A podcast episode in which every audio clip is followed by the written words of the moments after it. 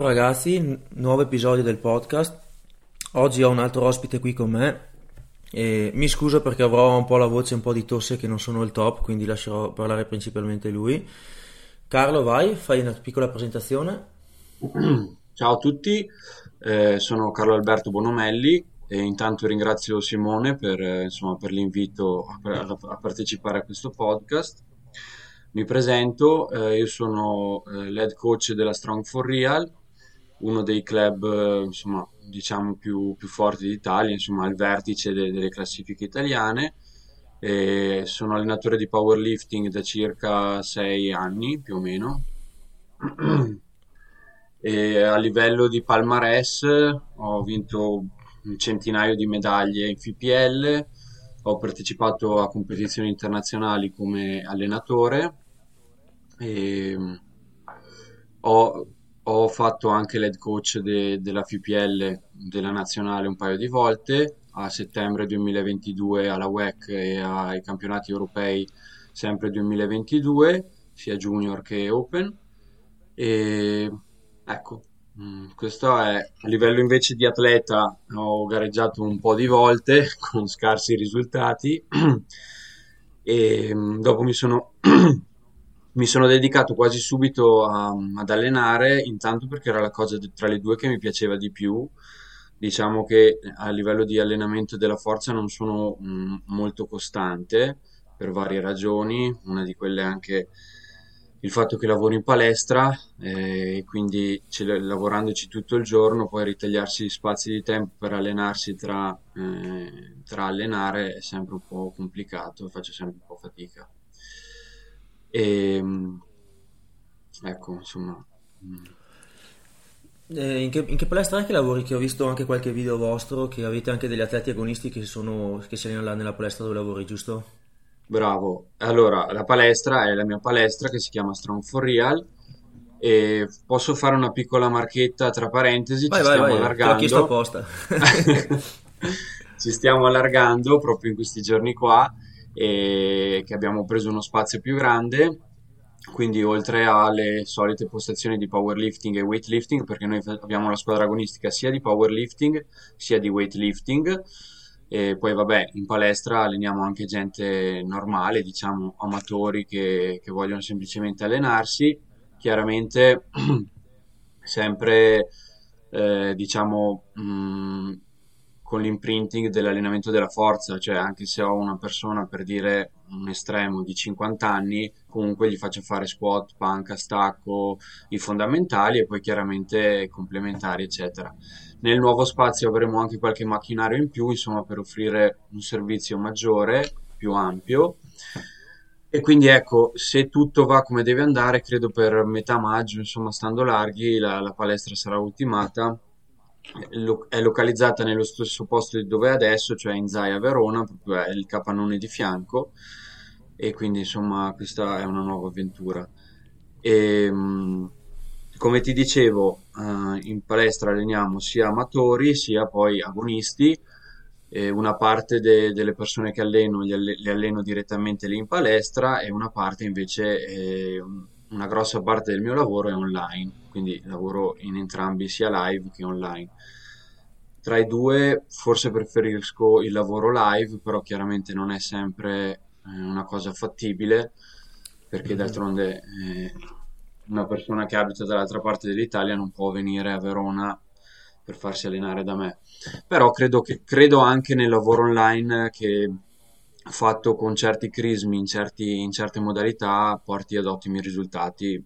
E insomma, ho tanti atleti di, di buon alto livello che, che sono migliorati tanto anche lavorando online, voglio dire, Mhm. Sì, assolutamente. di- diciamo che anch'io la, la- la vedo allo stesso identico modo.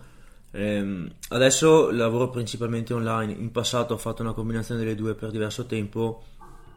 Diciamo che hai un, secondo me, un grande vantaggio in termini di tempistiche nell'ottenere risultati vedendo le persone dal vivo perché le correzioni tecniche, certe cose è tutto molto più immediate, veloce. Eh. Oppure ci Perché sono delle cose che spiegarle al telefono diventa complicato E... Sì, ma anche solo banalmente mentre uno sta facendo stacco, vai lì, lo sistemi, cioè proprio Mhm. gli prendi, che ne so, il bacino e lo sposti nel punto in cui dici tu, cioè è un'altra cosa.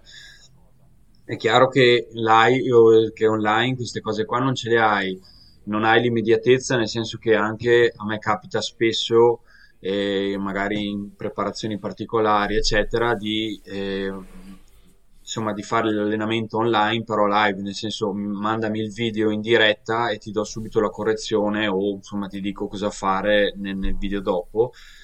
Comunque hai il fatto che ti arriva il video, passa quel- quei due o tre minuti, dai il feedback e così via.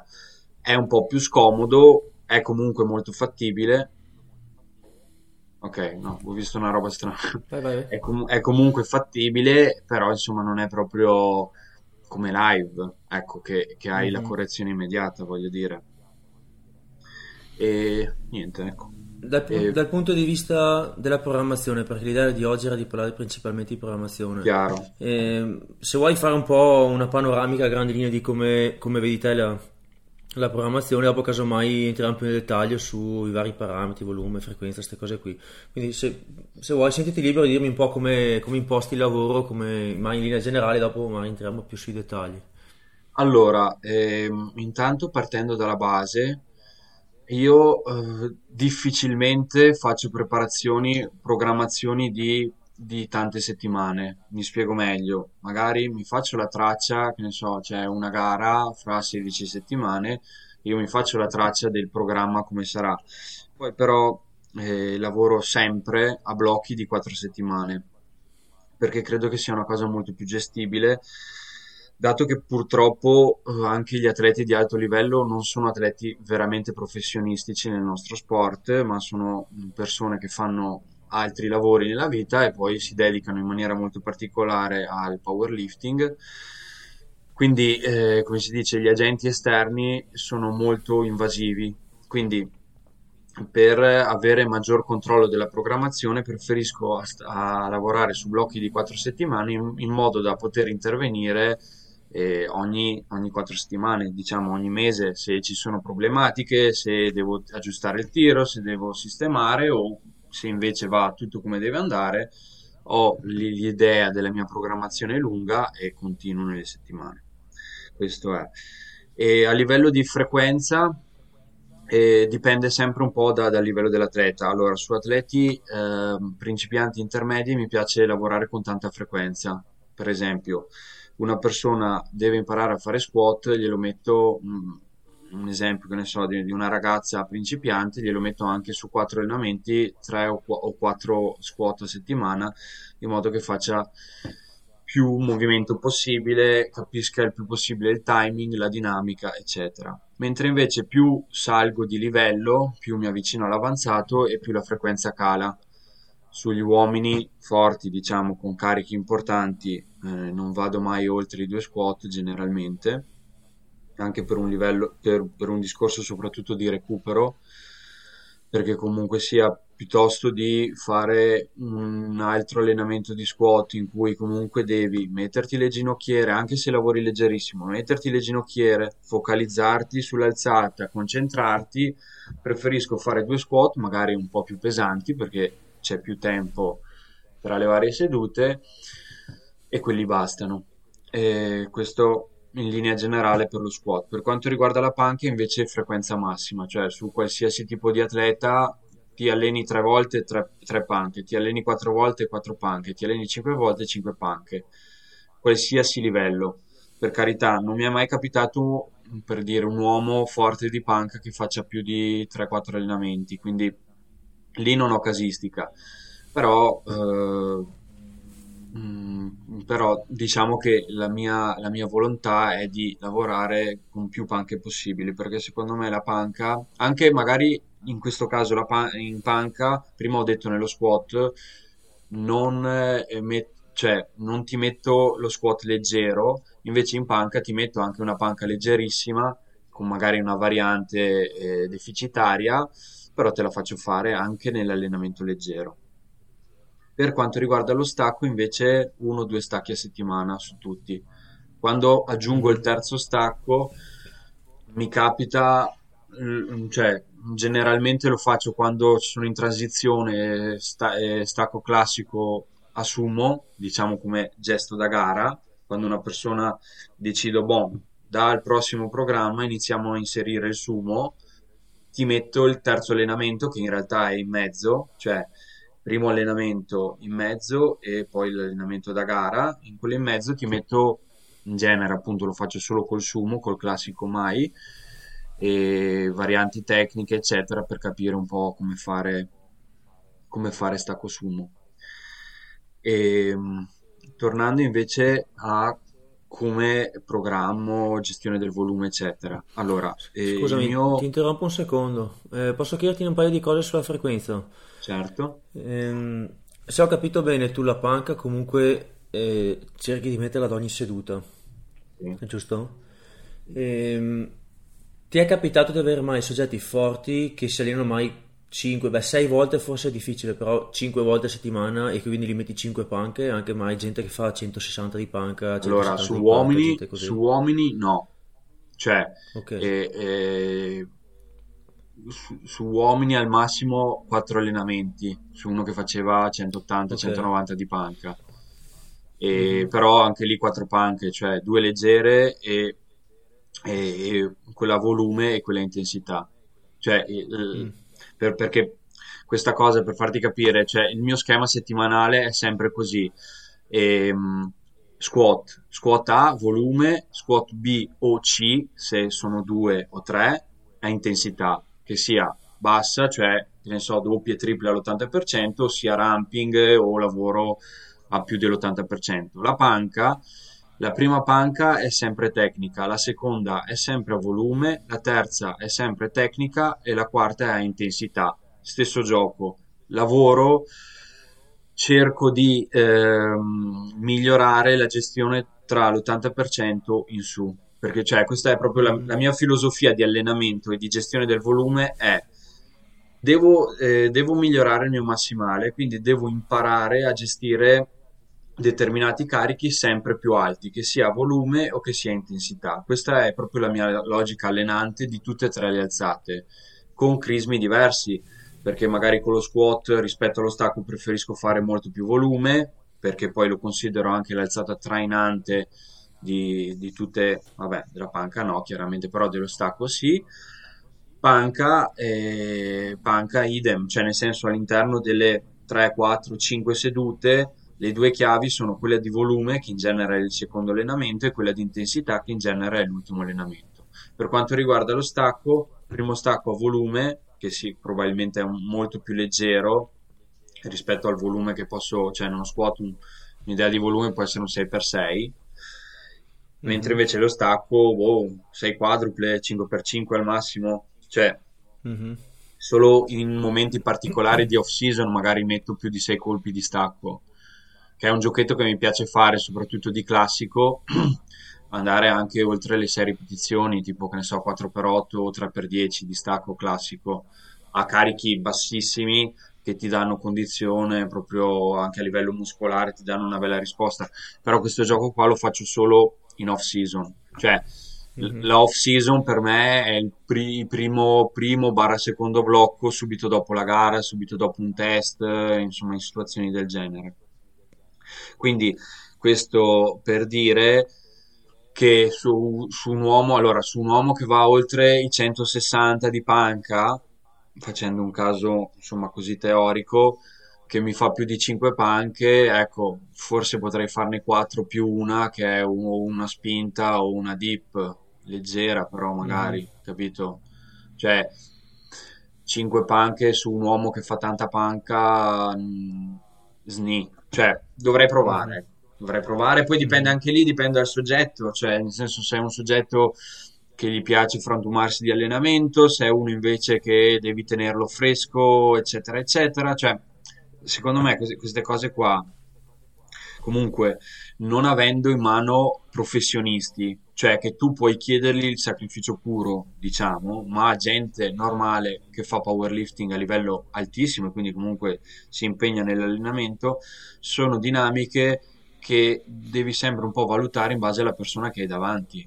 Cioè io credo che l'allenamento in primis, al di là della tua scuola di pensiero, di quello che credi, eccetera, debba essere fatto sulla base, sulla, sulla persona che hai davanti. Non so se, se mi spiego. Cioè, Sì. se è, se è una persona che... eh, mm, ma questo non perché magari uno è più bravo, perché si sacrifica di più di- rispetto a un altro, però deve essere adattato in base a, a proprio a chi hai davanti. Se è uno che, che si allena tanto, che gli piace allenarsi tanto, soprattutto, magari puoi fargli fare più roba. Se è uno invece che magari pre- vuole allenarsi meno o, o magari fa i, comp- i fondamentali pesanti, complementari un po' meno, cioè è inutile chiedergli più di quello che, che può darti, che poi magari rischi che la corda si, si spezzi e, e sballino delle dinamiche.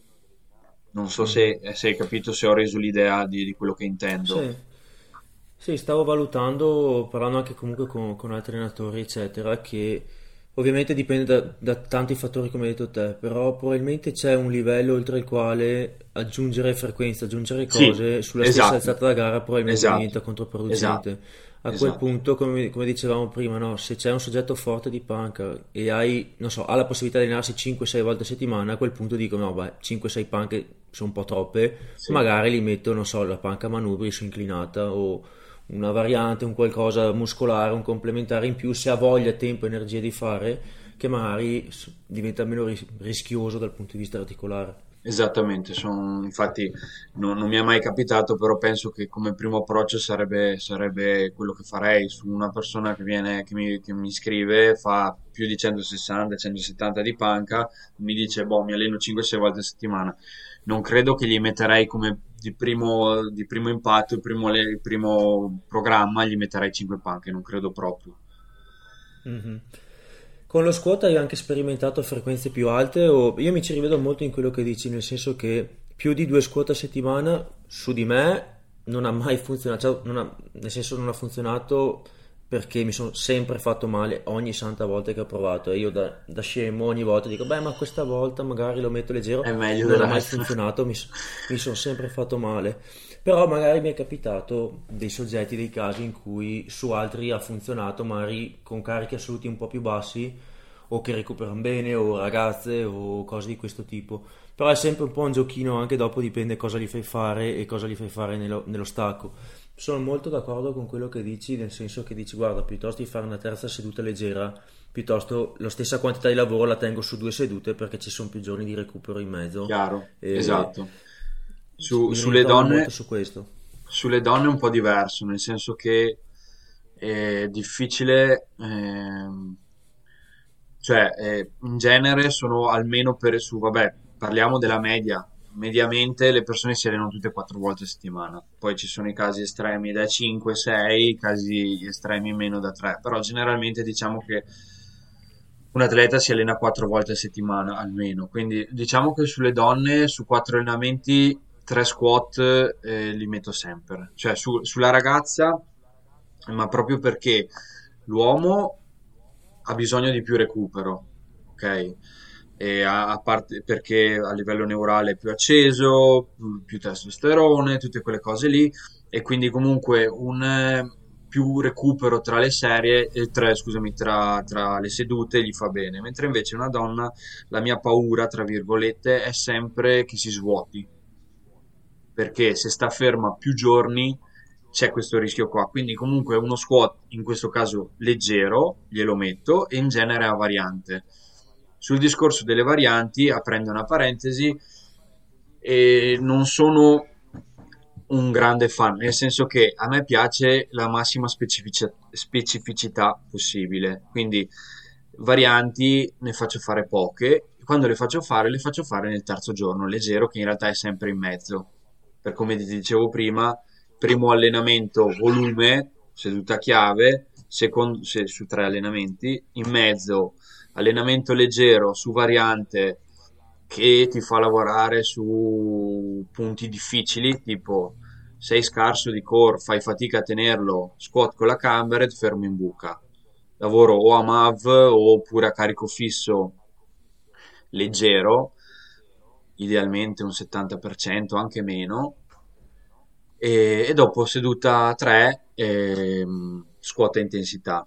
Diciamo che le varianti, le varianti me le gioco, me le gioco sempre su, sulle sedute leggere, idem di panca, eh, seduta 1 variante, generalmente tecnica, seduta 2 volume, seduta chiave, seduta 3 variante tecnica, magari ci butto dentro anche qualcosa, elastici, eccetera, seduta 4 eh, squat, eh, sì, scusami, panca da gara a intensità. Stacco invece è quello dove faccio fare meno varianti possibili, cioè le varianti le butto dentro quando ti metto il, lo, lo, stacco B per insegnarti a fare sumo, diciamo, o in off season, cioè quei famosi uno o due blocchi che faccio fare a inizio preparazione, te li metto nel giorno intensità perché lo stacco difficilmente subito dopo una gara, un test, qualcosa, te lo faccio riniziare subito a tirare, ma magari ti metto, che ne so, due fermi, sempre, sempre generalmente sul sumo, perché sul classico varianti non mi fanno molto impazzire, cioè piuttosto ti metto tre singole, tre doppie leggerissime, ma che senti, diciamo che sono un amante del eh, concentrati solo sul gesto, cioè metterti troppe varianti mi dà l'impressione, e comunque ho avuto anche, uh, come si dice, esperienza sul campo, che troppe varianti dopo ti fanno concentrare sulla variante, ma non poi mi danno quella trasformazione che ne so, dopo 3-4 settimane te la tolgo e, e, hai quella trasformazione perfetta che, che ne so, ti avevo messo quella variante per quel motivo lì e dopo magicamente quando inizi a fare, eh, in questo caso stacco da gara, me la fai perfetta. Uh, non so se ho reso cosa intendo. Sì, sì, cioè, sì. Eh, tipo la salita lenta, non so, mi viene in mente nello stacco, io non la metto mai perché eh, tipo la, la, salita lenta in stacco, salita lenta in panca, salita lenta in squat, secondo me non è proprio lo specchio di quello che dovrebbe, dovrebbe essere, nel senso che eh, la salita di, di, delle tre alzate dovrebbe essere sulla carta il più veloce possibile, anche se è un massimale. E quindi sali- salire lentamente è un po'. Può, può confonderti un po'. Quello, quello è un mm-hmm. po' l'idea che, che, mi dà, ecco. E quindi preferisco non sì. metterle. Su sta cosa qua delle salite lente, che ne parlavo anche con con Tushner ne parlavo anche con Caratelli perché per esempio a me, mm, a me qualche volta piace mettere le salite lente però riconosco i limiti delle cose che dici te e avevo iniziato a farle dopo che me le aveva fatte provare Caratelli sullo stacco eh, lui, lui ne usa, ne usa tante secondo di, me di, dimmi di sali- dico Caratelli usa tante varianti salita, sì. fermi, cose sì. eccetera Secondo me ci sono dei, dei, pro psicologici di fare questo tipo di lavoro qua e dei, dei, contro che sono tra quelli che mi hai detto te, in particolare secondo me il fatto di diventare abituati a determinate varianti, diventare efficienti su quelle varianti là, ma non è poi quello che devi fare in gara. Quindi c'è un po' sto rischio qui dove uno diventa bravo a diventare economico, eh, a consumare poche energie per andare su lento, piano ma è un tipo di modo di fare l'alzata diverso da quello che dopo devi fare con un massimale, una singola pesante, dove magari devi stare duro, compatto, dare tutto gas, eccetera. Vabbè. Mm. Ehm, però mentalmente, tra i benefici che ho visto di, de, delle salite lente, c'è secondo me che un po' ti toglie paura, soprattutto in quelle persone che non sono capaci di grindare o che appena sentono che rallenta si spaventano. Anche certe ragazze hanno un po' questo problema qui a volte. O che non sei abituato, magari non so, uno che fa sempre gli stacchi abbastanza leggeri perché li vuole sempre belli freschi, che poi appena sente che l'alzata rallenta, che tremi un attimino, no, molla tutto. Molla ecco, quel genere di cose lì, secondo me, mentalmente ti dà quella tranquillità di essere sicuro che anche se la senti lenta, resti lì preciso e vai su. Poi ci sono tutta una serie di controlli. No, questa, questa, questa è una bella chiave, effettivamente, ma infatti mi capita magari qualche volta su qualcuno che magari sale tipo eh, squat col ferro in buca appunto nella seduta leggera riparte e tende un po' a scappare dalla linea lì magari mm-hmm. l'input che do è riparti piano e cerca di stare in linea capito però mettere salita lenta la mia paura è che sia proprio un limite per il discorso che, che hai appena detto tu. Mentre invece per dire la discesa lenta, sia in, pan- in panca ne esatto. uso tantissima, proprio, ma proprio perché il discorso della discesa lenta concettualmente è buono perché ti fa sentire bene l'appoggio dietro, no? Lo scaricare il bilanciere sulla schiena, utilizzare bene, caricare proprio il bilanciere.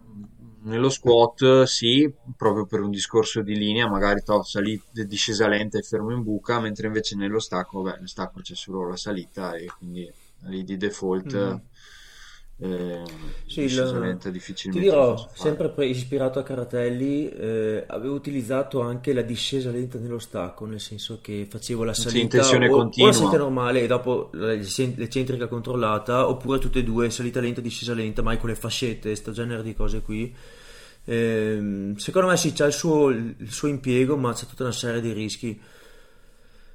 Una volta la usavo anch'io, soprattutto sai dove nel sumo e mi piaceva, mm, adesso effettivamente è un bel po' di tempo che non lo uso, però qualche tempo fa la, la facevo utilizzare nel sumo a livello di, di insegnamento, diciamo, con le fascette che ti tieni il bilanciere attaccato sali e scendi lentamente proprio perché mentalmente ti senti i vari momenti mm-hmm. in mhm. cui hai il bilanciere attaccato. Quello è effettivamente un trick che avevo usato, magari anche questo famoso secondo allenamento che ho detto prima di, di sumo, mm-hmm. lo mhm. inserivo, eh, stacco lo chiamavo in tensione continua o up and down, non mi ricordo, ed era proprio così, in modo da sentire tutte le fasi, quando il passaggio al ginocchio dove deve stare il bilanciere, il bacino come deve stare sul bilanciere, in, quel, in quella chiave lì l'ho, l'ho usato anch'io nel, negli anni, insomma, come l'avevo inserita anch'io, ecco. Però mm-hmm. mh, sì. c'è un po' quelle, quelle, sono un po', mi preoccupa un po' quella cosa lì, ecco. Mm. Sempre in tema di discese, fermi, eccetera nello squat il fermo in buca è una cosa che uso spesso, eh, tranne vabbè, ovviamente nei casi in cui ci sono persone che hanno il difetto opposto, no? che mai scendono troppo piano o hanno la tendenza di praticamente star lì a aspettare e poi ripartire invece che prenderti un po' di, di ritorno elastico. Eh, ho visto che dà dei buoni benefici rallentare un pochino la discesa come variante dico e eh, non volutamente sul gesto da gara rallentare fare le discese lente o fare il fermo in buca in chi magari ha il classico squat molto dinamico dove si, sembra quasi che si lasci cadere rimbalza si becca il rimbalzone Chiaro. che è una strategia che paga nel senso che in termini di chili paga però eh, come variante per compensare questa strategia qua secondo me in, uh, in, allenamento ci sta a fare dei periodi dove fai volutamente una discesa più lenta controllata muscolare che non, non sfrutti più il rimbalzo è un po' come fare una variante col fermo lungo in panca, sì, no? È come fare per abituarti a partire senza rimbalzo. Assolutamente d'accordo e ti dico di più, secondo me una variante così con eh, la Cambered, che non so se si è capito, ma è un bilanciere che mi piace molto usare e è, bello, è un bel giochetto perché poi quando riparti dalla buca la Cambered ti butta un po' avanti, avendo i dischi più bassi e quella cosa lì proprio su soggetti che dicevi tu, insomma, che scendono molto dinamici, eh, ti, ti, gli obbligano a, tra virgolette, ripartire da fermi e quindi mantenere esatto. la linea. Cioè, è un ottimo, è un grande lavoro, è un super lavoro, sia di tenuta di core, sia di lavoro tecnico sulla linea de, de, che deve avere lo squat. Mm-hmm. Quindi, sì. sì, assolutamente sono d'accordo su questo. Che tra l'altro volevo precisare una cosa perché eh, a volte mi si, mi, mi si, fraintende un aspetto su come vedo io lo squat dove pare che io voglia far fare agli altri lo squat lento, no? Cioè che, che volutamente gli dica di farlo lento. In realtà no, cioè, io sono sempre stato a favore del farlo il più dinamico e veloce possibile a patto che ci sia il controllo. Cioè se tu per mm. scendere più velocemente perché cerchi un po' di ritorno elastico, un po' di rimbalzo, poi ti sbilanci poi vai fuori traiettoria o perdi la compattezza, secondo me il gioco non vale la candela.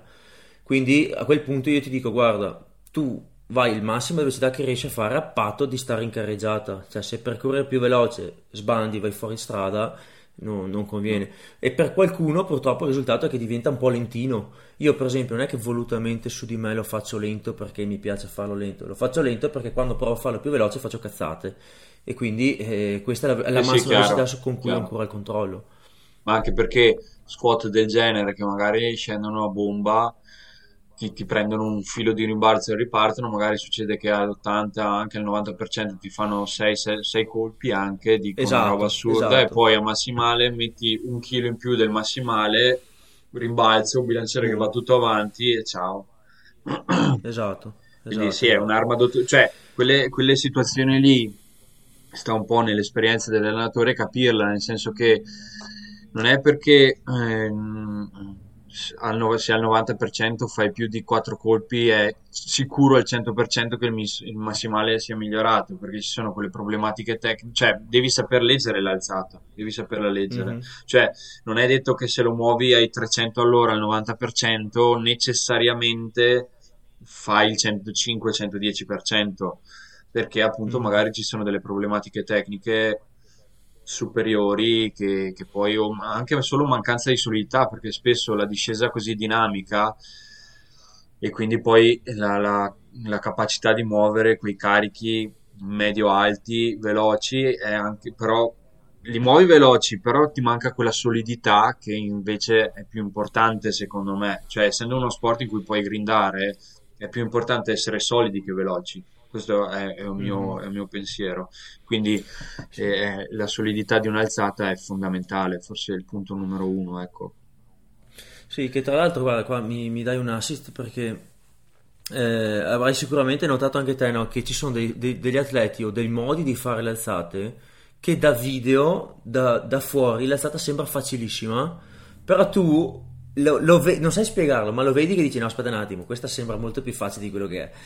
Questa qua sembra una cannonata, ma sono convinto che li metti quei 5 kg in più, Eh, crolla c'è il que- castello. c'è quella virgola casi che, dove che magari, manca. come dicevi te, mai, prendono bene il rimbalzo, gli è andata bene, il rimbalzo gli dà quanto basta velocità per essere appena sopra lo sticking point, o magari li vedi che anche il core è al limite, la tenuta del tronco è al limite, il resto spinge che ce n'ha. Però dici, se fosse durata quel mezzo secondo in più l'alzata sarebbe crollato tutto. Questi sono i casi appunto che dici, bisogna saperle valutare, no? Perché Esatto. in- sono molto ingannevoli. Esatto, è un, un para- paragone, diciamo. eh, questi sono tutti discorsi relativi allo squat, anche lo stacco, soprattutto sumo, secondo me. eh, vedi, vedi queste dinamiche qua, magari gente che magari ha un buon setting, magari stance super larga o comunque braccia lunghe, che ti fanno delle cannonate a determinati carichi, però manca sempre quella virgola di solidità che dici, Madonna, l'alzata non è così stabile, poi gli butti, fanno, le- Mhm. fanno magari la prima, la seconda comoda, terza prova, sai già che non li staccano neanche dal pavimento o non arrivano neanche al ginocchio. E questo è proprio per mancanza di solidità. Infatti, eh, mi piacerebbe fare, aprire una parentesi riguardo al lavoro di core che, insomma, ultimamente e ne sto, tra virgolette, facendo fare abusare un po' a tutti quelli che alleno, sia in maniera eh, specifica, cioè magari sulle alzate, magari non utilizzando la cintura, sia in maniera specifica, facendo tantissimi lavori di stabilizzazione, di isolamento e di core e di addominali puro, perché secondo me è forse la parte più importante per tutte e tre le alzate, cioè vabbè, panca un po' meno chiaramente, però stacco e squat sono fondamentali avere un core forte, stabile, saperlo attivare, perché spesso le problematica è anche il fatto che ci sono delle persone che dici sì, respira, gonfia la pancia, stringi la pancia, però poi in realtà li tocchi e non dico che quel dito vai dall'altra parte, ma non sono in grado di tenere, di tenere il core, perché anche lì Mhm. spesso vedi gente che super respira, ma poi in realtà non, non stringe molla. niente. Esatto. Che è Sì, infatti un qua... dettaglio molto importante questo. Sì, infatti qua eh, a me piace molto programmare anche in maniera separata con o senza cintura, cioè a volte la considero quasi, scusami, a volte la considero quasi una, non dico una variante, ma mai non so come Io dicevi te, il sì, giorno leggero tecnico io lo faccio senza sempre, cintura. sempre senza cintura, sempre assolutamente. Cioè, Eh, la cintura nel giorno tecnico te la metto solo quando mancano tipo due settimane alla gara, perché Esatto, deve esatto. essere, deve essere tutto, le- deve essere tutto comodo. Ma fino ad allora il giorno tecnico è sempre senza... Cioè, io proprio nei programmi specifico squat gara, cioè cinta più vabbè, le ginocchiere, chiaramente è un must. Eh, squat gara o squat no, scrivo questa dicitura no, inteso senza cintura, qualsiasi variante che Mhm. sia, ma proprio perché appunto non, fa- non usare la cintura è una variante minoritaria che già lì mi permette di farti lavorare, che cavolo ne so, al 70%, e che già ti mette un po' in difficoltà, capito? Però esatto. non, così non devo per forza farti usare un carico tassante esatto. che potrebbe darti fastidio. Invece già ti tolgo la cintura e quindi hai un deficit. In più magari mm-hmm. ti butto una variante bastarda e il gioco è fatto, nel senso esatto. diventa una seduta impegnativa che lo fai con carichi stupidi, però eh, ti impegna bene e insomma eh, di, di, poi oltre a quello lavori anche su problematiche tecniche, muscolari, eccetera, eccetera, in base insomma alle problematiche che hai sull'alzata. Poi volevo, collegandomi a questo discorso che mi è venuto in mente, un'altra particolarità del mio modo di allenare è il fatto che io non uso né percentuali eh, né, eh, cioè sì, ramping sì, però non uso le percentuali perché utilizzo carichi, cioè nel senso se tu mh, facciamo un'ipotesi, mi dici, buon Carlo allenami, ti chiedo i massimali, i carichi di riferimento e dopo quando ti mando il programma non te lo mando a percentuali ma ti, ti specifico esattamente i carichi che devi fare nelle varie sedute. Quando capita che magari metto dei che ne so, tipo 130 barra 140 in modo, cioè un, un range di carico dentro cui puoi stare però non uso mai tipo, non ho mai fatto un programma ormai da un tot di anni in cui ti scrivo 6x6 all'80%, no, ti scrivo il carico 6x6. Questo perché, tornando a quello che avevo detto prima, il, diciamo che il mio, su, quello su cui si basa mia, il mio modo di programmare è prendo quel determinato carico, parliamo del giorno di volume, per, insomma, per identificare un po' nel giorno di volume prendo un determinato carico e nel tempo, nella programmazione, il mio obiettivo è aumentarti la capacità di lavoro, di gestione di quel carico eh, e come ripetizioni e come lo gestisci, quindi velocità, eccetera. Quindi non, non, sono frequente a usare le percentuali, anzi non le uso mai. Mentre invece nel giorno di intensità lì aggiungo ramping, eccetera, eccetera. Io ramping generalmente anche no, vabbè, in off season no, però diciamo in blocchi di lavoro, di classici blocchi di volume, eccetera, eccetera, intensità, eccetera, i ramping due volte al mese te li faccio fare sempre, magari più leggeri, più, più però te li faccio fare sempre, ma proprio per un discorso di, di specificità, cioè io gli allenamenti SBD li faccio fare tutto l'anno, anche hai gareggiato domenica, inizi martedì, inizi il blocco di off season, l'ultimo allenamento della settimana è un SBD, camuffato, eh, facile, con varianti eccetera, però l'ultimo allenamento della settimana è sempre SBD. Difficilmente non lo faccio fare SBD a qualsiasi persona, vabbè, magari sugli uomini pesanti pesanti o che fanno carichi pesanti posso ragionarci, però generalmente l'SBD lo faccio fare sempre proprio perché è come quando giocavo a calcio che la partitella a fine allenamento la fai sempre, perché a calcio mm. par- cioè, eh, quello che fai nello sport è giocare, fare la partita, quindi l'SBD lo vedo come, come quel discorso lì eh, e più sei abituato a fare squat panca e stacco, cioè per inciso lo stacco possono essere anche robe leggerissime, vero? Cioè eh, 3x3 70%, non lo so, tre singole però ci deve essere dopo lo squat e dopo la panca. Un'altra, collegandomi a questo discorso, lo stacco lo faccio sempre fare da stanco, cioè anche il giorno di volume di, di stacco nel secondo allenamento lo faccio fare dopo la panca e dopo un esercizio di muscolazione di gambe che oh. tra virgolette sostituisca lo squat cioè ti faccio un esempio eh, allora allenamento il lunedì squat volume panca panca variante tecnica complementari, allenamento B, press, squat bulgaro, eh, due esempi, panca volume, stacco volume. Allenamento C, diciamo che questa è una donna, ok, quindi faccio fare i tre squat, squat variante leggera, panca variante complementari, uh, l'ultimo allenamento della settimana SBD più complementari. Questo diciamo è uno scheletro di una mia settimana tipo chiunque alleno. Interessante, non avevo, cioè, penso sia la prima volta che sento questa cosa di mettere mano in complementare gambe per comunque simulare squat punk perché, perché esatto, appunto per questa cosa qua, perché capita magari che dici eh, in allenamento avevo fatto 800.000 di, di stacco, sì ho capito, ma sei fresco, Cioè, almeno che tu non stai Mhm. preparando una gara di stacco, lo stacco non lo fai mai da fresco. Mhm. Poi è, mi capita, mi capita situazioni in cui metto lo stacco a volume come primo allenamento il martedì o insomma l'allenamento B. Però diciamo che preferisco non farlo. Proprio per questo Mhm. discorso qua. Anche magari lo squat bulgaro te lo metto leggero, non è che per forza deve essere eh, pesante che, che non ti faccia camminare, però qualcosina che ti, pre- ti stanca un pochino, capito?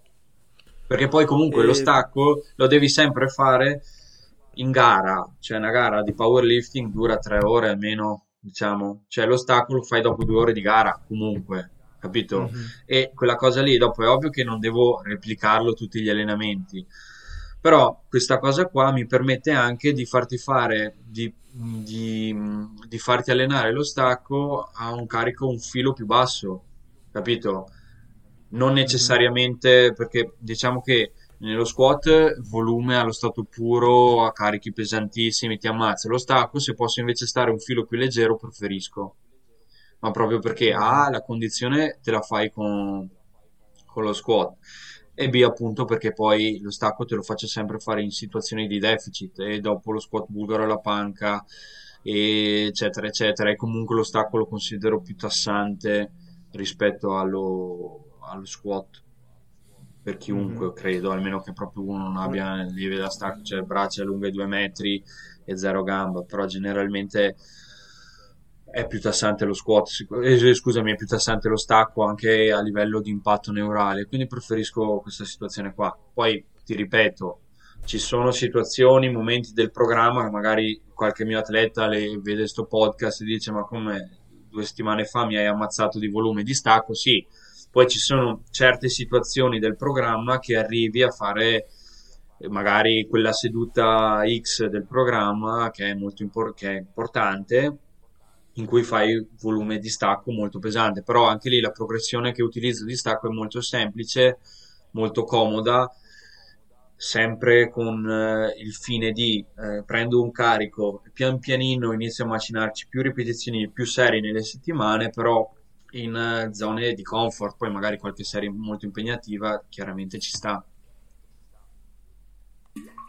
Ecco, Ehm, domanda, utilizzeresti questa strategia qui di eh, fare lo stacco sempre un po' da faticato anche in un soggetto in cui lo stacco è particolarmente carente? sì. Sì, ok. Eh, sì, Ehm, sì, durante potrei eh, su, su un soggetto particolarmente scarso di stacco. eh, allora, a parte che io non sono un fan della, della- della specializzazione su un'alzata, cioè per esempio, fra due settimane ci sono i campionati di stacco. Io non ho mai preparato una gara di specialità in vita mia, cioè proprio non esiste. Ti faccio fare la preparazione normale e dopo se proprio capita, magari l'ultima settimana ti alleggerisco qualcosa, però capita spesso, vabbè, poi su atleti agonisti di un certo livello ancora di più, capita spesso che magari fanno squat pesanti il venerdì e domenica c'hanno la gara di stacco, perché su un soggetto particolarmente scarso di stacco potrei valutare di farglielo fare da fresco in off season, però dal momento che il blocco di off season finisce, inizia il blocco di volume, eh, va comunque in secondo piano. Ok. Cioè, Una secondo piano, no? Non che è meno importante, nel senso segue, segue quella, quella, quel filone che faccio fare, che è nel mio modo di allenare. Poi ti ripeto, come dicevo prima, dipende sempre un po' anche da chi hai davanti, capito? Cioè, Mhm. quello che, che ho detto non è che è scritto sulla pietra che faccio far così, cioè capita che eh, a Tizio a Caio posso far fare dell'altro in maniera diversa, è una cosa molto importante secondo me. E una delle cose che avrei, avrei voluto domandarti, ma un po' hai già risposto, era se pianifichi comunque a grandi linee come concetti su off-season, volume, intensità, picchi, ma mi pare di capire di sì. Sì, e, mh, particola- allora diciamo che la fase di off-season è preparatoria al volume, quindi Mhm. di- tipo prima che ti ho fatto l'esempio che di classico magari faccio arrivare a fare schemi da 3 da 10, mh, l'ultima settimana di off season perché l'off season serve per intanto leccarsi le ferite dopo un test, dopo un massimale e da lì pian pianino ricostruire la condizione. La condizione può essere sentirsi bene e riniziare a macinare volume a carichi subito sotto a quello che poi appena inizio il blocco di volume eh, che in genere quelli durano anche ne faccio 3-4 di fila e in cui poi decido determinati carichi e da lì inizio a, a lavorarci e a migliorarci. I famosi eh, quattro, cioè i blocchi da quattro settimane, quasi sei, ormai quando sarà, boh, penso quasi 5-6 mesi che ho cambiato un po' il mio, il mio stampo di lavoro, mi piace lavorare in 3 più 1, cioè 3 settimane di carico e una di scarico, in cui però nella settimana di scarico, questa cosa qua l'avevo, l'avevo un po', avevo un po' preso spunto da, avevo sentito un video, non mi ricordo, un'intervista di Caratelli che diceva che testava spesso le alzate e questa cosa è una cosa che mi è piaciuta molto, infatti ne ho preso spunto per quello, perché a fine di ogni blocco ti faccio testare che sia un AMRAP a un tipo la fine di un, di un off season, mi viene in mente adesso perché fatalità ne ho avute due o tre che avevano fatto la gara la completa maschile, la fine di un off season è un AMRAP a un determinato carico, perché è comunque un modo di testare. E anche un po', secondo me, che è divertente per l'atleta, perché comunque sia, ok, fanno agonismo, eccetera, eccetera, l'allenamento non deve essere solo divertimento, sì, ho capito, però dopo 7-8 ore di lavoro andare in palestra ad allenarsi in maniera pesante, secondo me deve essere anche divertente l'allenamento perché se no uno dura due mesi e dopo si rompe i coglioni e cambia sport. Comunque, a parte questa parentesi, un AMRAP oppure ramping, eccetera, eccetera. Magari il ramping del primo blocco è sui 5 colpi, ramping del secondo blocco sui 4 e poi via via così, 3, 2, 1, eccetera, eccetera. Anche solo per vedere mm-hmm. a che punto sei delle, de, insomma, di con, a che punto sei quei carichi, eccetera, eccetera. I ramping li metto a settimana 4, in cui però la settimana 4 funge da scarico, cioè alla fine l'unico allenamento impegnativo della settimana è quello. E a settimana 2, in cui invece i ramping sono sempre fatti da stanchi, perché la progressione sul volume il giorno 1 va avanti, e quindi comunque vuoi o non vuoi il, il, primo ramping che fai settimana 2 è sempre un po' una merda perché sei stanco, perché sei a cavallo tra il volume di settimana 2 che è più impegnativo di settimana 1, perché insomma mi piace sempre iniziare morbido e poi però salire anche in maniera abbastanza verticale e poi sai già che il, l'allenamento dopo, il primo della settimana dopo è il, l'allenamento chiave di quel blocco di volume e quindi comunque sia, eh, non è che puoi tirare troppo perché poi il, il lunedì seguente, il martedì seguente c'hai volume pesante. Mentre invece eh, l'ultima settimana la uso anche un po' come scarico anche per fare dei test, siccome eh, non sono anche in picking, intensificazioni eccetera, non sono una persona che fa scaricare troppo, nel senso che e le ultime settimane di, di, preparazione per una gara mi piace far fare alla, all'atleta le stesse robe che ha fatto durante l'anno, un po' tipo in stile RTS per capirci, cioè se tu se ti ho sempre abituato che eh, lo schema è lunedì volume di squat, martedì volume di panca e diciamo che quella settimana il sabato c'è la gara, e non vuol dire che il, il, lunedì volume di squat diventa che fai delle triple, no? Fai comunque volume leggero, molto leggero, in modo anche che ti tengano un po' su per tenere un po' sui giri delle, delle gambe, far girare comunque le gambe. Te lo faccio fare molto più leggero, cioè se ne, ne so, se nel programma, allora su una persona che fa 200 di squat di massimale di partenza, un uomo, se ti ho fatto fare come seduta chiave del volume 5x5 a 170, che è tipo l'85%, la settimana della gara il, boh, ti farò fare 4 quintuple circa a 140, che è tipo un 70%, hai capito la logica? Comunque ti faccio fare, ti tengo sulla gamba mm-hmm. e dopo ti mando in gara, cioè tipo... Eh, tu, tutte le settimane rispecchiano poi quello che farai la settimana della gara. cioè non, non, non ci sono mm. sconvolgimenti nel senso che improvvisamente non hai mai fatto due singoli nella stessa settimana, che in, tipo mi viene in mente come, come scaricava RTS, che fai sabato la gara e comunque lunedì provi la prima, la seconda, dipende anche un po' dal sì, soggetto. Esatto. Se, que- se due singole nell'arco di una settimana non le hai mai fatte, non te le faccio fare, assolutamente. Mm-hmm. Perché, boh, perché non sei abituato a fare questa roba qua, è un altro tipo di lavoro.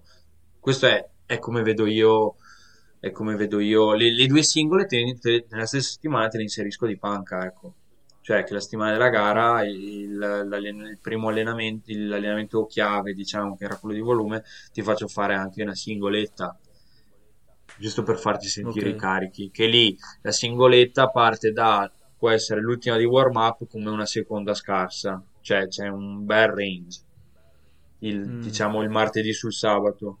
Ti faccio fare questa singoletta e poi però ti faccio fare volume come fai in tutti, tutte le settimane del programma chiaramente modulato in base a quello che devi fare. Quindi è uno scarico un po' particolare.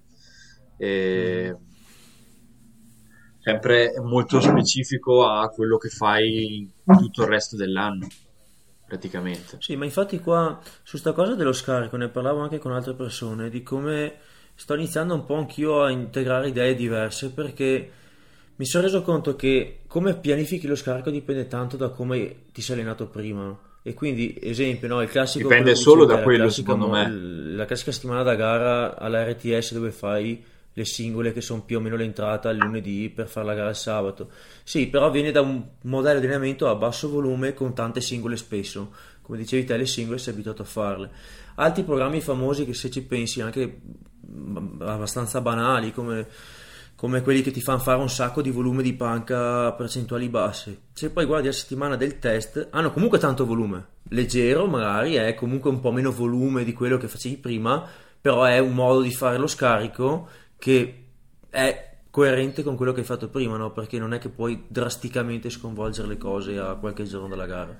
Quindi sì, ne capisco la logica, è un po' controintuitivo per certi perché mai non sono abituati a pensarla così, non sono abituati a pensarla ah, qual è il, il, principio di base, buon scarico il volume, tengo alta la, la, fitness, tutte quelle cose lì, però dipende da cosa anche però, prima. Cioè, il mio, modo, il mio modo di tenere sul volume è che, che poi anche lì, cioè, bisogna un po' mh, mm, identificarlo, cioè se una persona ha fatto il mio programma, so cosa ha fatto, quindi eh, so quanto volume ha tenuto, cosa ha fatto, eccetera, eccetera. Quindi uno che prima ti ho fatto l'esempio del 5x5 170 di un uomo, cioè uno che so che ha fatto 5x5 170, so prima cosa ha fatto per arrivare a fare questo 5x5 170, quindi so che fare 4 quintuple a 140 non è pesante. È un allenamento in cui fai girare le gambe, tieni alto, tieni alto il ritmo e eh, come si dice, e, e, quindi ti tieni sulla condizione fondamentalmente, cioè il, il, um, il senso di, di, di, questo, di, questo, di questo allenamento è quello, tenere sulla condizione, farti fare volume, ma molto leggero, molto leggero. Mm-hmm. Cambiando un attimo argomento, per quanto riguarda, riguarda i complementari, i complementari come, come, come, lo vedi? Allora, ehm, i complementari ne faccio, ne faccio fare veramente tanti di complementari. E, ehm, sia in off season che durante la preparazione, sia idem durante il picking, intensificazione, eccetera. Cioè, le, le ultime settimane, rimanendo in tema con il discorso che abbiamo appena fatto, cioè la settimana della gara, difficile che tolgo complementari. Te li faccio fare più leggeri, tipo, che ne so, facevi 4x10 di lat machine, fai 3x10, lo facevi con 50 kg, lo fai con 40, 35, ma toglierli no, ma sempre per lo stesso discorso, perché se tu sei abituato tutto l'anno che ti, ti distruggo di complementari, e non posso dal giorno alla notte cavarteli del tutto, perché poi questa, questa logica rispecchia anche un po' la mia paura più grossa, che è eh, mandarti in gara troppo vuoto. Cioè, mi spiego, poi mi è successo solo a, agli inizi inizi. Preferisco mandarti in gara un filo più appesantito che vuoto, Con questo non significa che devi arrivarci quei DOMS, però allo stesso tempo scaricare troppo, soprattutto anche per tutto il lavoro che ti ho fatto fare prima, la mia paura è che arrivi in gara che i tricipiti sono vuoti e non spingono un cazzo di panca. Eh, squat, senti le gambe un po' strane, perché poi già facendo insomma un esempio al femminile, già quando porti in gara una donna forte, scarsa, media che sia, quando fa riscaldamento di squat, per la, per la paura, la prima cosa che ti dice è oggi non sento le gambe. Ok? Quindi figurati, se in più l'hai fatta scaricare troppo, cioè il sabato ti muove carichi che in genere ci fa 6 colpi che sembrano delle singole RP10, capito? Quindi piuttosto ti faccio, cioè, ti, ti faccio arrivare in gara che è impossibile che le gambe non le senti è impossibile. Mm-hmm. Questo era il discorso sul... Invece per quanto riguarda tutto il resto della programmazione, sì, eh, variant- cioè, i complementari secondo me sono eh, un ottimo contorno eh, ai fondamentali, perché comunque i fondamentali sono sempre quelli, lavori sempre su determinati angoli e quindi i complementari ti fanno arricchire tutto il lavoro, cioè tipo panca con le nuove regole su soggetti strani che hanno braccia corte, eccetera, la soluzione qual è? Aprire di più i gomiti. Quindi cosa succede? Che le spalle eh, è molto, cioè per la spalla è molto più difficile, quindi via di complementari alzate posteriori, stabilizzatori delle scapole, deltoide posteriore, eccetera, eccetera. Come prima dicevo di core, cioè nel senso esercizi di core ne faccio fare più, al, almeno più di 5 a settimana. 2-3 tutti gli allenamenti come riscaldamento, più a fine allenamento sempre ne devi fare. Perché anche il core è, cioè, è una zona muscolare perché alla fine non è un muscolo è fondamentale secondo me. E comunque tornando insomma un po' a parlare generale complementare di gambe mi piace di più lavorare sulla catena posteriore, un po' perché è un po' una mia fissa, nel senso che secondo me è importante avercela forte, quindi diciamo i complementari che uso di più sono stacco rumeno, con i manubri o col bilanciere, a seconda un po' de- del periodo, magari piena off season faccio fare che ne so anche 3x20 con i manubri, poi pian piano più sali, più la preparazione va su e più magari vai col bilanciere e fai 8-10 colpi non lo so, difficilmente li faccio fare a carichi a ripetizioni basse. Preferisco ultimamente anche più di 10, tipo anche spinte con i manubri più di 10, 12-15 colpi, perché in panca difficilmente faccio fare, eh, faccio fare più di 6-8 colpi e quindi comunque fare 12-15 ripetizioni ti porta tanto sangue al muscolo, recuperi anche più velocemente poi stesso discorso che dicevo prima sui giorni leggeri nello squat, cioè fare 12-15 colpi di spinte con i manubri mm, non le fai così pesanti. Cioè un uomo forte 12-15 colpi te li fa con 30-35 kg, capito? Mentre invece gli metti 6-8 colpi magari ti deve andare su oltre i 50 kg di manubri e comunque sono prendi i manubri da 50 kg, tienili in mano, fai l'esercizio e devi stare attento a tirartelo su, cioè sono tutte situazioni che sembrano stronzate, però in realtà boh, magari ti viene un fastidio alla spalla perché per buttarti su un manubrio da 50 kg, non lo so, capito? Quindi cerco di evitare quelle situazioni lì, piuttosto ti metto tante ripetizioni e anche solo per far girare sangue per, eh, insomma, per tendini, articolazioni, eccetera, muscoli, per, per, per farti recuperare meglio e um, mi sono un attimo perso. Ah, ti dicevo della catena posteriore per le gambe. Preferisco lavorare la catena posteriore rispetto magari a mettere complementari diretti per eh, le gambe avanti, diciamo quindi quadricipiti. Quindi per dire anche in palestra abbiamo la reverse hyper, anche quella secondo me è un super macchinario perché comunque ti fa lavorare gli erettori spinali in una maniera che nessun'altra macchina te la, ti fa fare proprio per l'angolo di lavoro che, che hai, cioè quando scendi, che la gamba viene giù, vabbè, saprai sicuramente da reversare, certo. magari per chi, per chi sta ascoltando e non ha benissimo presente qual è il macchinario, quando la gamba sale, poi scendendo, devi arrivare a quel punto, diciamo, di rottura in cui non è che lom- perdi il lombare, ma arrivi quell'attimo prima in cui proprio si quasi, non è che si molla, però si, si allunga di più e poi riparti su sfruttando insomma il, il movimento a, a Madonna mi scappa ad altalena. Esatto. E quindi riesce ad arrivare a, a, a, lavorare gli erettori spinali fino proprio in fondo all'attaccatura del gluteo, cosa che magari, che ne so, con un hyper extension non fai mica, per dire. Quindi comunque è un super complementare, vabbè anche quello lo faccio fare con più di 10 colpi, generalmente dai 10 ai 20, alle 20 ripetizioni. Poi di gambe, altri esercizi, mm, mi piace lavorare sui femorali, generalmente, ma proprio perché appunto sui, fon- sui fondamentali magari li usi meno e, e li considero un muscolo molto importante per, eh, per, la parte bassa del corpo. Mentre invece di upper eh, la split che faccio fare è sempre lavoro in full body. Cioè, eh, ho visto magari in giro anche mi piace sempre un po' spulciare il lavoro degli altri, che magari prendi sempre spunto è sempre interessante vedere cosa fanno gli altri, secondo me, perché comunque sia eh, ti danno visioni diverse. Vedo che magari gente lavora tipo gli esercizi di schiena, ti fa fare due o tre complementari, tutti lo stesso allenamento.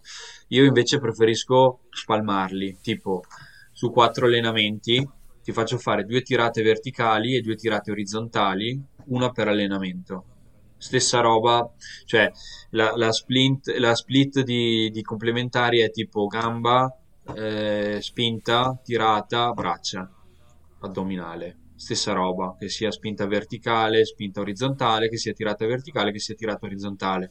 Poi per braccia intendo tutto quel sottobosco di esercizi tipo alzate laterali, push down, French manubri, car manubri, che lì preferisco far fare esercizi di isolamento puro a ripetizioni alte, proprio per un discorso di far girare sangue, di, di pompaggio, eccetera, eccetera, che comunque sia al, al atleta medio che fa powerlifting farlo vedersi allo specchio un po' più gonfio ti fa sempre un po', ti tira sempre un po' su di umore e fa bene sia alla preparazione atletica sia poi al fatto HD che gonfio che sono, quindi comunque ti gasi. Poi dopo tre ore di allenamento farti un po' di push down a livello mentale, proprio, cioè vai lì e pompi e basta. Eh, cioè dopo tre ore di allenamento fare robe un po' più complesse sarebbe secondo me chiedere sì. troppo, chiedere troppo. E quindi una preferisco domanda, metterti cam- complementari così.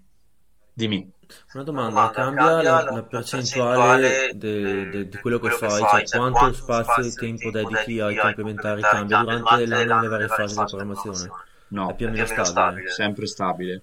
Cambio gli esercizi, cambio come sono modulati, però i complementari li ritengo fondamentali dall'inizio alla fine, dall'inizio inteso okay. il secondo allenamento dopo la gara fino all'ultimo allenamento pre-gara.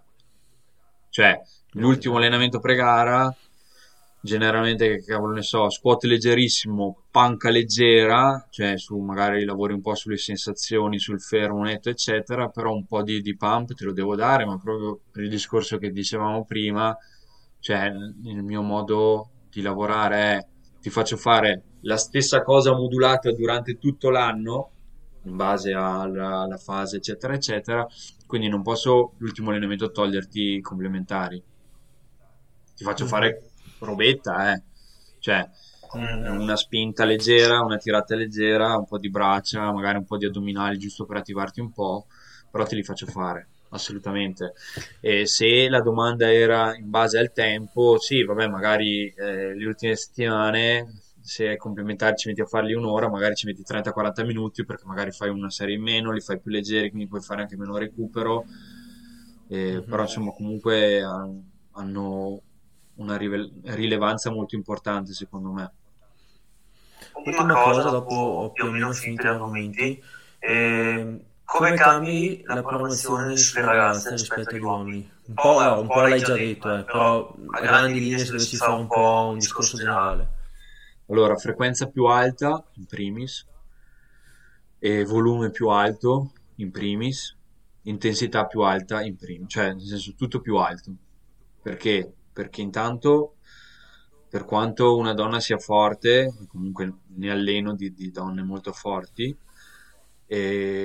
comunque non ha la stessa risposta di un uomo che magari è un po' più spavaldo, capito? Quindi comunque il carico pesante glielo devi sempre far sentire, anzi perché succedono delle situazioni che se tipo per due o tre settimane non fai toccare carichi pesanti, magicamente sembra che non riesci, che non riescano più a farli. E, mentre invece magari un uomo un po' più, più spavaldo, più testosteronico, più neurale, eccetera, magari è più pigro, quindi magari lo tieni lì basso, basso, basso, poi quando ti fa la tirata ti tira fuori delle robe incredibili, capito?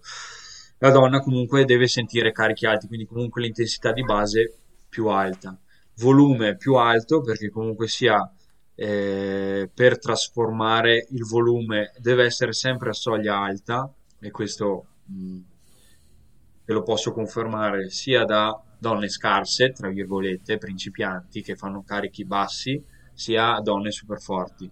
Comunque la trasformazione è, è cioè il lavoro deve essere più, più spinto verso l'alto.